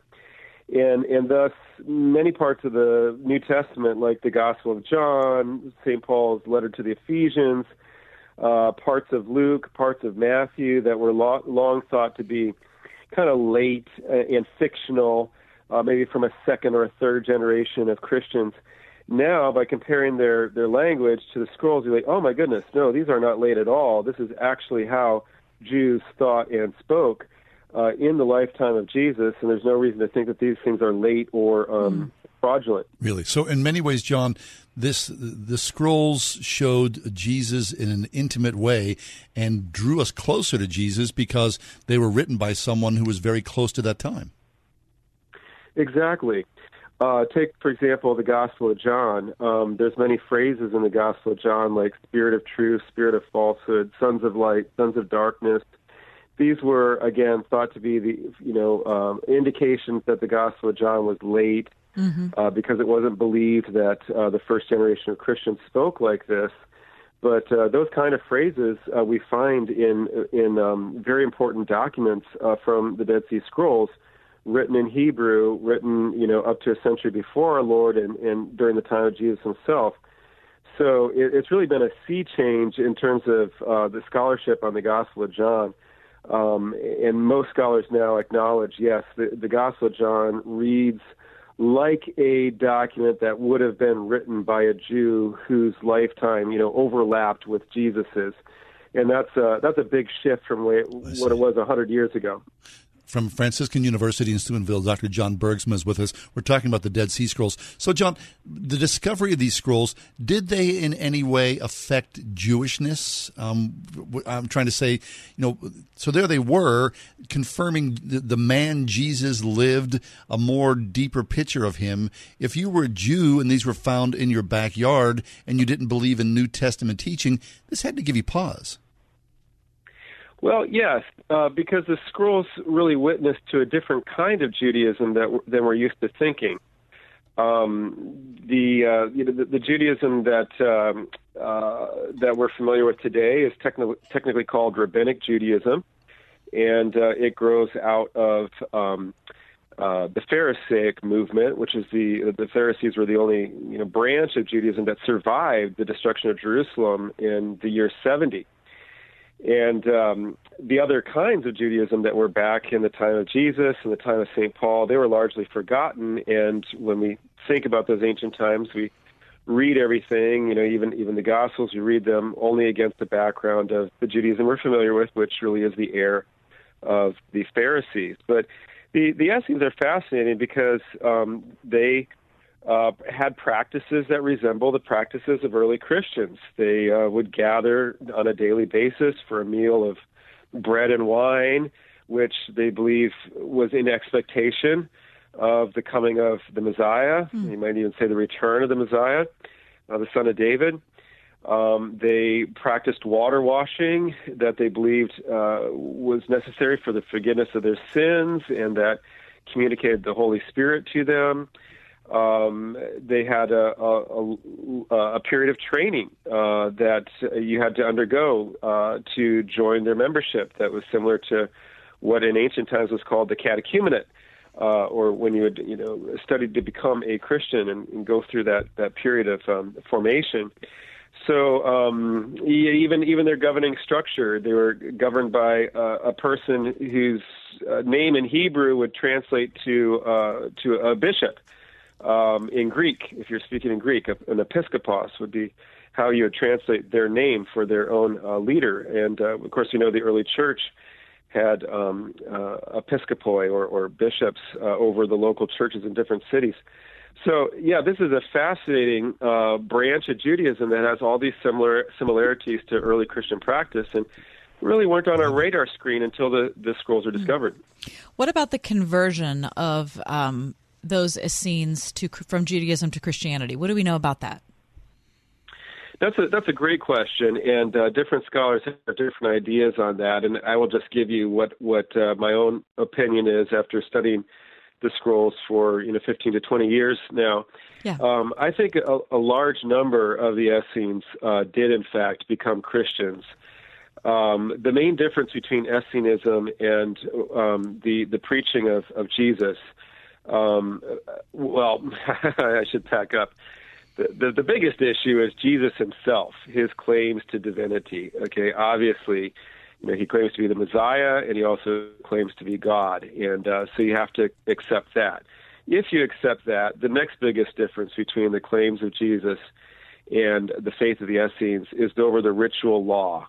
The Essenes were very much concerned about all those washings and keeping all those food laws that we're okay. familiar with from the Old Testament. But for the Essenes who are willing to give up those ritual laws, Jesus would have appeared very attractive. And I argue in the book that some parts of the Gospels, I think, I'm convinced, were written to to encourage the Essenes to convert. Um, for example, the opening of, of Luke, I think, was designed that way. Hmm. That's fascinating. No, no, wait. I, we're just about out of time, but I got to dig just a little deeper in that. What about the beginning of Luke causes you to think it was written to the Essenes? I'll tell you this uh, exactly why. They were expecting a Messiah from the line of Aaron, uh, who was a priest, and they were expecting another Messiah who was from the line of David. Now, look at the opening of Luke. Who, who are you introduced to first? It's actually not Jesus, it's John the Baptist. Mm. And what's John the Baptist's pedigree? Well, he's a priest from the line of Aaron through his father Zechariah. And he comes and he gives testimony to this other figure, Jesus of Nazareth. And what's his genealogy? Well, he's a son of David, as we find out in Luke 3. Mm. Oh, so I think that John the Baptist and, and Jesus are being presented as these two messiahs that the Essenes were looking for. That's fabulous. John, thanks Yeah, so much. that's terrific. Very Thank you. Yeah, you're welcome. Great to be on with you. Our pleasure. Dr. John Bergsma, he uh, joins us from Franciscan University of Steubenville. John is the author of Jesus and the Dead Sea Scrolls, revealing the Jewish roots of Christianity. Dr. John Bergsma.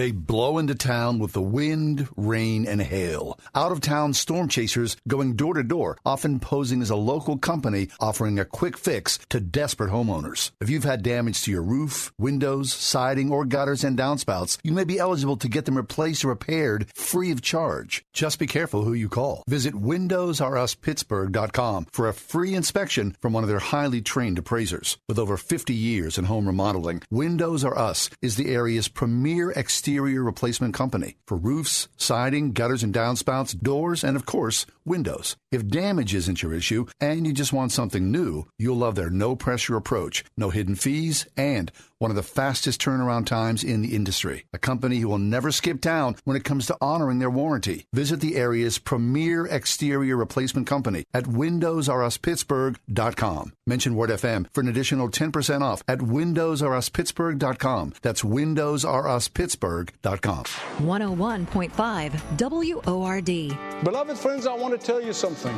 If there is a most desperate need of this generation to have, is to be able to distinguish truth from lies.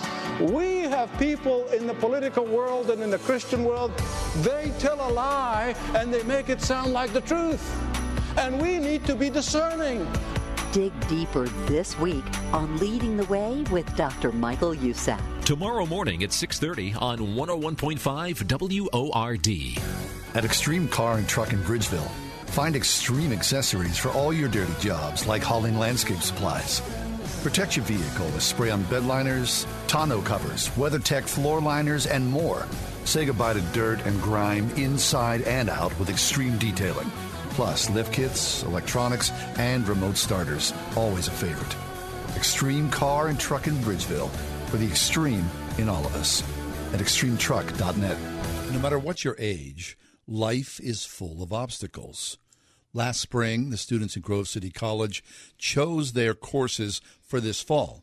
And now, after school being in session for a couple of weeks, those plans are set. The students are at work with their eye towards the future. Right. They have to live with the choices they made, right? Right. That's the hard thing about being a student, right? You sign up for something, you're not really sure what it's going to turn out to be like.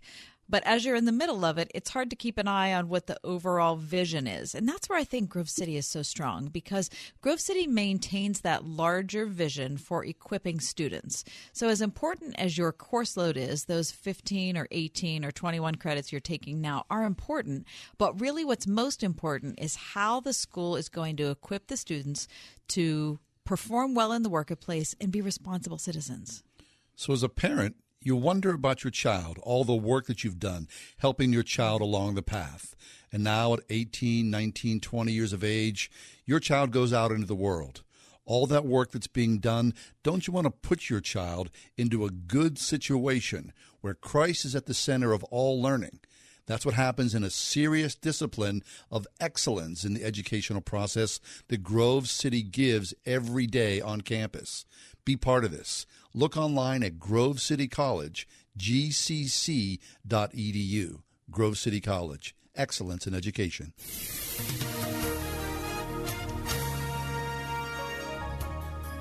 Sunny and beautiful this afternoon with a high of 77. Tonight will be clear and cool, low 54.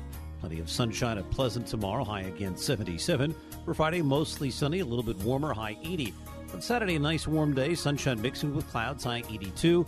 And on Sunday, partly sunny and still warm with a high of 84. With your AccuWeather forecast, I'm meteorologist Joe Lundberg.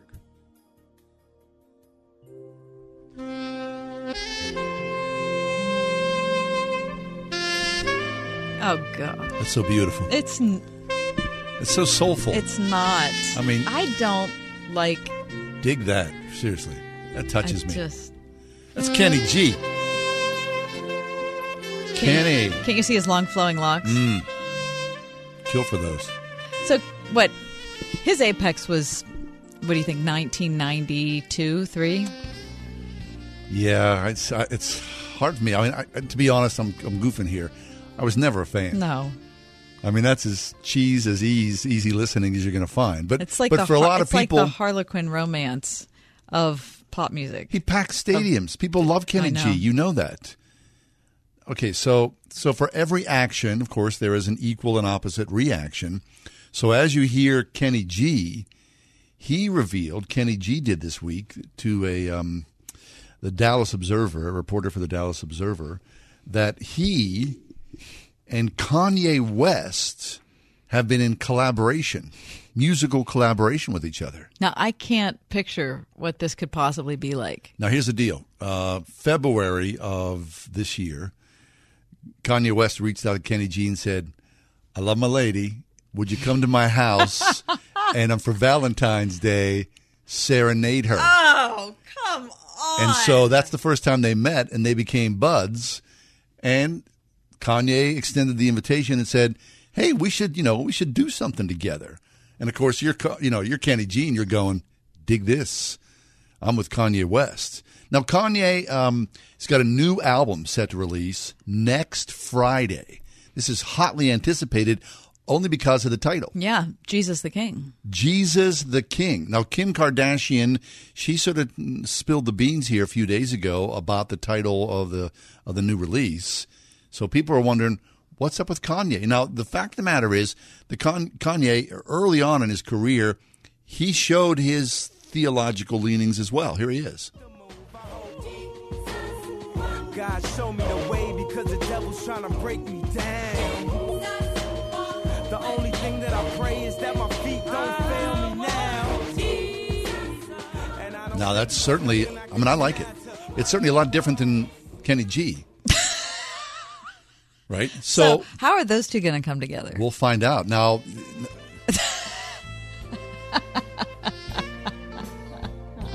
yeah, we'll find out. So next Friday, now Kenny G's saying, here- here's how loose this is.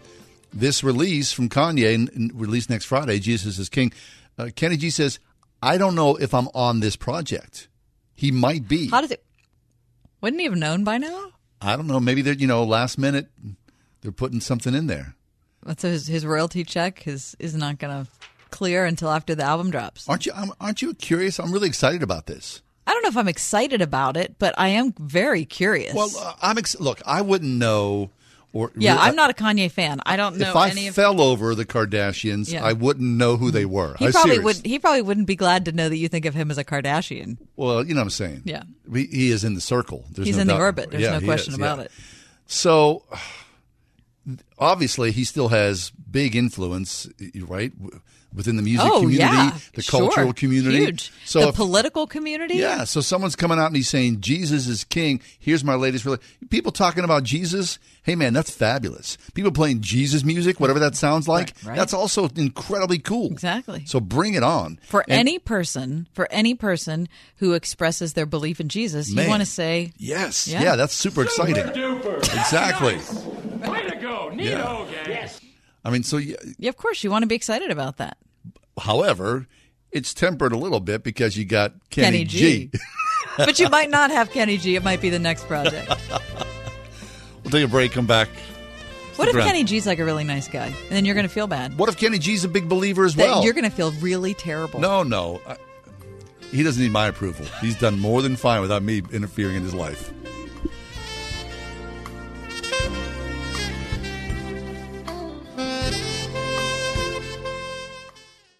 The following is a true story. I had a lady that was in her mid 70s and I'd sold her timeshare, and that was the lowest I'd ever felt in my life. I knew then that I had to do something to simply not to go to hell for selling timeshare. Chuck McDowell founded Wesley Financial Group to help folks cancel their timeshares permanently. Called her and everybody that I'd sold timeshare to, and I said, This is what I said to you that was a lie, and this is what you need to do to cancel your timeshare. From that point, people started referring friends to me to help them cancel their timeshare, and that's how it all started. I fought the world's largest timeshare company in federal court. If I had lost that lawsuit, there would be no one helping people that have been lied to when they bought timeshare.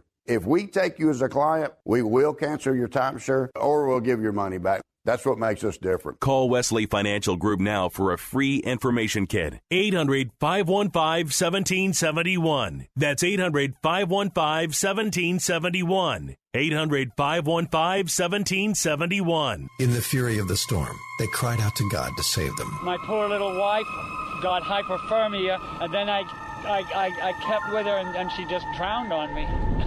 Now, the storm has passed, and they need God and His people to help them make it through another day. It's, it's, it's, it's bad. It's really bad. We need help. Families in the Bahamas devastated by Monster Storm Dorian need Word FM listeners to step into their lives with life saving emergency relief. People saying, I've lost everything.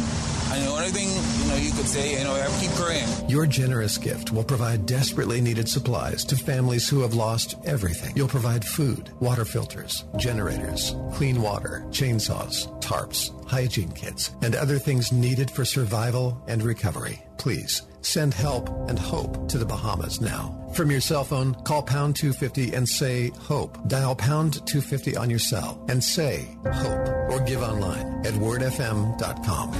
Hi, I'm John Henne from Henne Jewelers. Since 1887, my family has helped people celebrate the most memorable moments in their lives. We are rooted in faith and commit to doing the right thing again and again. We believe in the covenant of marriage and use our To Have and To Hold program to encourage couples as they prepare to spend the rest of their lives together. Please stop into our Shadyside store to learn more or visit hennejewelers.com. Henne Jewelers, your jewelers for life. Kath, what, what's your feeling um, when you hear someone says, "We'll be sending you thoughts and prayers"? Does that? Do you have an emotional reaction to that? I feel like people are trying. I feel like it's a nice thing to say that helps people to express. But is it a hallmark of? Well, now it's been associated with gun violence in America, or, or your in, thoughts and prayers. Yeah. So, so I'm sorry. I interrupted Go, going back to the, I don't remember who it was who wrote the USA Today article. You know, I don't, I don't want your thoughts and prayers. Right. So ever since then, it's been, you know, now it seems like it's a phrase that's taken on a life of its own culturally. But like you said, but if somebody pe- says it, I think people are. Being, if you're being sincere, yeah, pe- and people are being kind. I'm being compassionate towards right, you and saying, right. you know, saying, in your I'm, distress, I'm thinking of you, and I'll pray for you. Right. Now, hopefully, people follow through on that, and it's not just a moniker that they, you know, tack onto the end of something because they don't know what else to say. But you know, but, but you can't assess that when someone says, you know, you're in my thoughts and prayers. You're not going to say, really? Do you mean it, or are you just saying it? Are thoughts the same as prayers? No. So what's the correlation? So as well, I'm thinking I, thoughts be, because, of you, because if you know someone who's suffering, a lot of the time you're thinking, thinking about, about them. them, right. I'm thinking about them, through. and then other times I'm praying for them. I think those are very. I think Yes. it's linked together. I don't think you ever pray for somebody that you haven't thought of, or if you if that's true, Right, you're probably praying badly because you're you haven't Yeah. given it any thought. it's kind of mindless, Right. right. It's also pretty mindless if you're a believer to think about somebody and not pray for them. yeah, right. Of course. Okay, so we saw a report that now that uh, thoughts and prayers has been uh, given some sort of a monetary value because people are, are tired of this. Uh, people who are agnostic or atheist, when they hear this phrase, um, they get Yeah. a little cranked. Right. So uh, this is kind of a weird study that somebody did. Uh, this is reported by Allen Kim for CNN. And somebody was trying to come up with a way that they could ascertain how people respond to the terms thoughts and prayers. Right. I am going to, th- I- you are in my thoughts and prayers, what that would mean to somebody. So, just for the purposes of research, they just assigned like a dollar value to somebody saying that. So if I'm one of the research subjects, John, um, I, I recognize the term thoughts and prayers, and there's a dollar, one dollar associated with it. So the question is, how much would you, how much would I value you saying you're in my thoughts and prayers? So I would value that at a dollar, okay, or I would value it from Mike at a dollar. But what if a priest came in? What if a Catholic priest came in and said, You're in my thoughts and prayers? I might value that higher. I see. That's a five dollar. Right, that might be a five dollar thing. Now, this really doesn't have. There's no actual no. connection they're making to monetary value and praying. They're just trying to ascertain how important it is for somebody. They needed to come up with a scale. I see. So what they discovered in the study is that Christians value other Christians saying to them, "You're in my thoughts and prayers." They value more than that if a priest says it. Really? Yes. Yes, almost double. What? What? Really? Almost double. Yeah. Why would that have any? Because what? There's. I don't know. We see. Could we think that you know what? Is it a priest or is it a pastor? It's a priest. Okay, so there's a, there's a difference here. Just a, a theological difference here. So that I think reflects that some people think that a priest is closer to God, and so he might have more what? He might carry more Mojo. cred when he talks to God than the average Christian. So this goes back to our conversation, which has become frequent about so-called clericalism, right? Right, because because the priest is more holy, the priest is more important, and so whatever the priest does, you really can't question because you know the priest. Really? Okay, so I wonder then did, if they would break it down a little further for evangelicals and say, you know, there's a difference between between new Mike saying, "Hey, you're in my thoughts and prayers," as opposed to Tim Keller saying, "You're in my thoughts and prayers." Tim Keller. Well, yeah, that would that would be a good question. Except for CNN, they have did not make any Distinction between that. distinction between It's that. a priest. It's just it's Christians or religious people or non-religious people. Okay. those are the only two groups that they put people in. All right. So then Christians pla placed a value on other believers saying, "You're in my prayers." Yes. And agnostics and atheists. actually had a negative correlation. So listen to this. Non-religious people, they're calling these atheists and agnostics, were willing to pay to avoid a prayer from a priest. Oh my They- God! How much do you have to hate A lot. To to pay somebody? Please A don't lot. men- don't mention this. Okay. I'll Even give you money worse not to than mention that, double as bad. Double as bad. Is that a way to say it? Doubly bad. Yeah, it's doubly bad. Is they would pay almost four dollars to avoid one from a Christian stranger. so if someone is horrible. an atheist or an agnostic online and something happens to them, and I weigh in and say, you know, you're in my thoughts and prayers, that's absolutely, according to the study, gonna hack them Oh my gosh. off. Okay, so then that could be your side gig. Pray for you? Nope. Okay, give me four bucks. right. Oh, Make a little God. cash on the side by not Uh, praying for people. right, That's how ex- exactly. How, how dark A must you very, be? Very, very dark. How okay, dark but listen. must you be? Okay, but I think there's a deeper thing that's important for us as people who believe to recognize that us saying that term to somebody who is not a believer doesn't help, according to the study. I, In of fact- course, I get that. In fact, it hinders. Well, see, I always thought when I hear that phrase, thoughts and prayers, it muddies it for me. I just, I mean, I get you, that I'm in your thoughts and prayers, but I'd rather just know that I'm in your prayers. Oh yeah, And I don't know why that. Yeah, no, just no, be being, right. I, I, you know, No, I get that. niggling sort of verbiage there.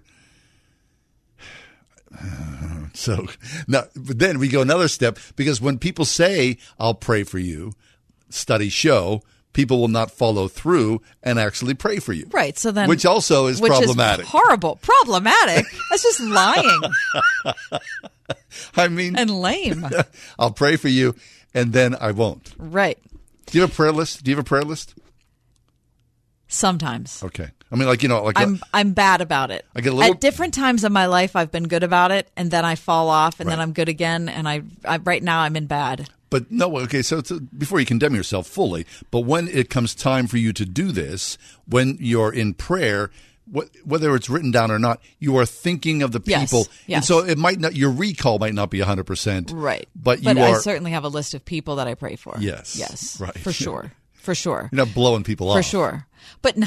Hey, Kat, No. thoughts and prayers. Uh, Thoughts- what did you maybe say? Maybe not. Oh yeah, I'm Maybe not. gonna watch Maybe some I'll- Netflix may- instead. Maybe I'll forget. No. Okay. So, but what does this mean for how we interact online?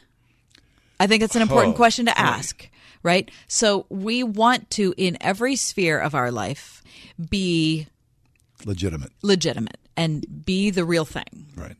So if we find out that saying something is actually going to Cause harm. cause harm or hurt the cause of Christ, then we need to stop doing it. Right now, I, But- this, but- but- this is only one study, so I'm not saying that this is the last word. But it has caused me to think maybe me saying "you're in my thoughts and prayers" isn't helpful. To I don't know about that. I mean, no, just because.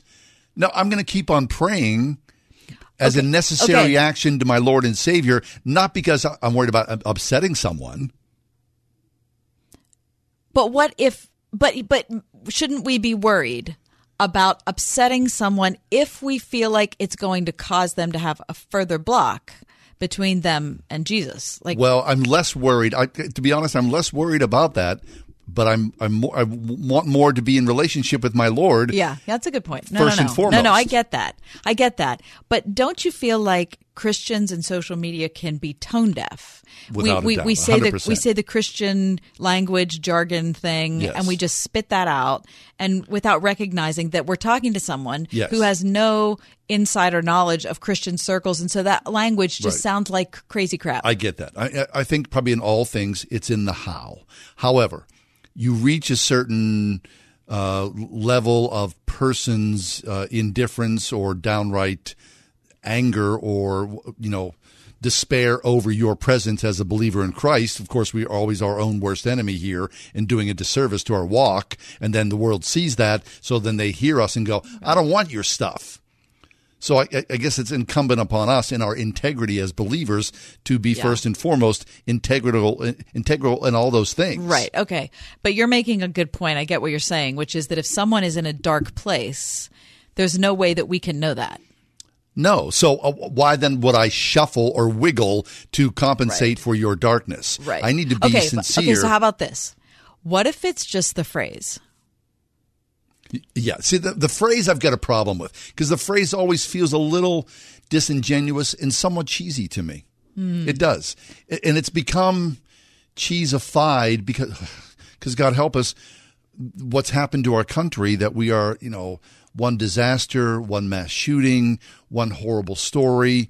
And my response is in some way, Christian light or God light, and this blanket that I'm throwing your way is going to cover you, and that's good to go. It, everything's okay after that, Right. even though it's but that it's doesn't not. mean anything concrete. It's No. not like I'm actually going to do it. A and B. It's not like that's going to result in me doing something active for you anyway. Right, but at the same time, I'm not going to say to you know a, to to a blanket statement or to believers to non-believers the blood of Christ upon you. Oh, gosh, But yeah. Right. exactly, Yeah, you get yeah. what I'm saying? Yeah. because then that inflames people. Right, that, Right. that into it. Which Yeah, people. So there's no no correct response to essentially be sincere Yeah. and to go deep All in that response. All right. But what if we were just is sincere in what we actually want to do and plan to do? So instead of saying, "Oh my gosh, thoughts and prayers to you guys," or what about if we say instead, "I'm so sorry." Yes, I will. I will pray for you. What about if we said that? Yeah, I'm so sorry. Uh, I see your I see Yeah. your pain. I, I I feel your suffering and despair. You'll be in my prayers. Yes. Or what about, "I will pray for you. How could I help?" Even better. I'll pray for you. Yes. Is there something else I can do for you? Right. Would you like a meal? Do you need a would you like me to babysit? Mhm. Ca- Action along with the the puff of throwaway, the you know, where people think, well, it's just a throwaway. It's just it's just words. Give me something to back up your words. Then you show me your walk. Right. So then the anger with which people are responding when they hear thoughts and prayers could teach us Right. something about how to act like real a real person talking to another real person. I mean, someone's, you know, their house is blown out of the, you know, their house has been destroyed, and I show up with thoughts and prayers as opposed to showing up with, you know, um, a tent, you know, yeah, or or lumber and nail guns and you know a crew of 10, 10 people to help out. I mean, th- that shows the muscle. Yeah. Okay, so thoughts and prayers. We're not going to say it anymore. No, I mean we're going to no. say it. We're going to say it better. We're not going to say Right, thoughts and we're prayers. gonna say it We're not going to say that phrase because we've decided that phrase is Is too hollow. Is hollow and it's too laden with all sorts of garbage, and we're not going to do it. So we're going to say something that we mean to do. Yes, I think that's the proper response.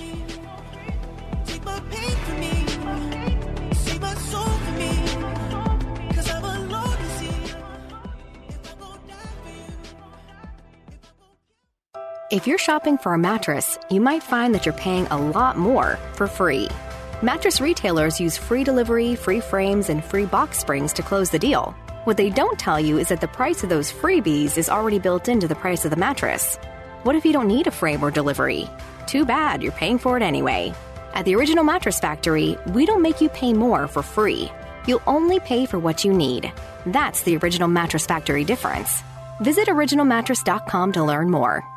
In a recent episode of the hit web series Adam Ruins Everything, the show shared some of the scams that are common in the mattress industry the big markups, the inability to comparison shop, and the conflicts of interest with mattress review sites. At the original Mattress Factory, we agree with many of the problems the episode highlighted. In fact, these problems are the reason we started our company to offer a better mattress and a better mattress buying experience. Visit originalmattress.com or our social media pages to hear our employees' reactions to the Adam Ruins Everything mattress episode. Looking for a satisfying career helping people with disabilities? Consider Life Steps, who's served Western Pennsylvania since 1923 and offers 100% paid health, dental, and vision premiums for full time employees. All shifts available. Make a difference and call Life Steps today at 724 283 1010 or visit lifesteps.net. That's lifesteps.net to check out available positions. Life Steps is an equal opportunity employer. I thought it was a great experience working with Nello. They were honest, understood what we were looking for. They really went above and beyond. Impact Christian Church on building ministry with Nello Construction. How they spent time with us and got to know us on a personal level really meant a lot to us because they got to know us, not just our building, and that really came out in what they constructed for us. We took this old building that was pretty beat up and to see it transformed into what it is today was truly an awesome experience. Got a vision? Begin the journey at NelloConstruction.com.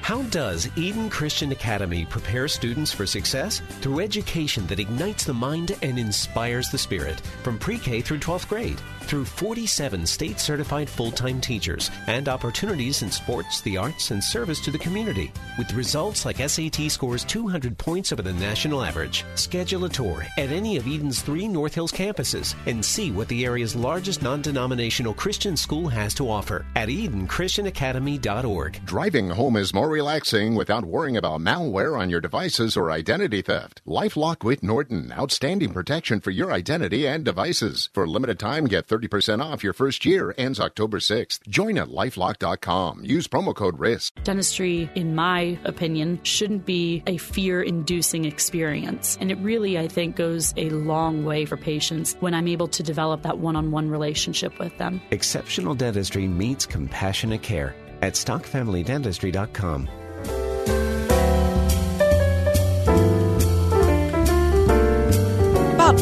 or five weeks ago, there was a story about this woman who lived in, I think it was Fort Lauderdale.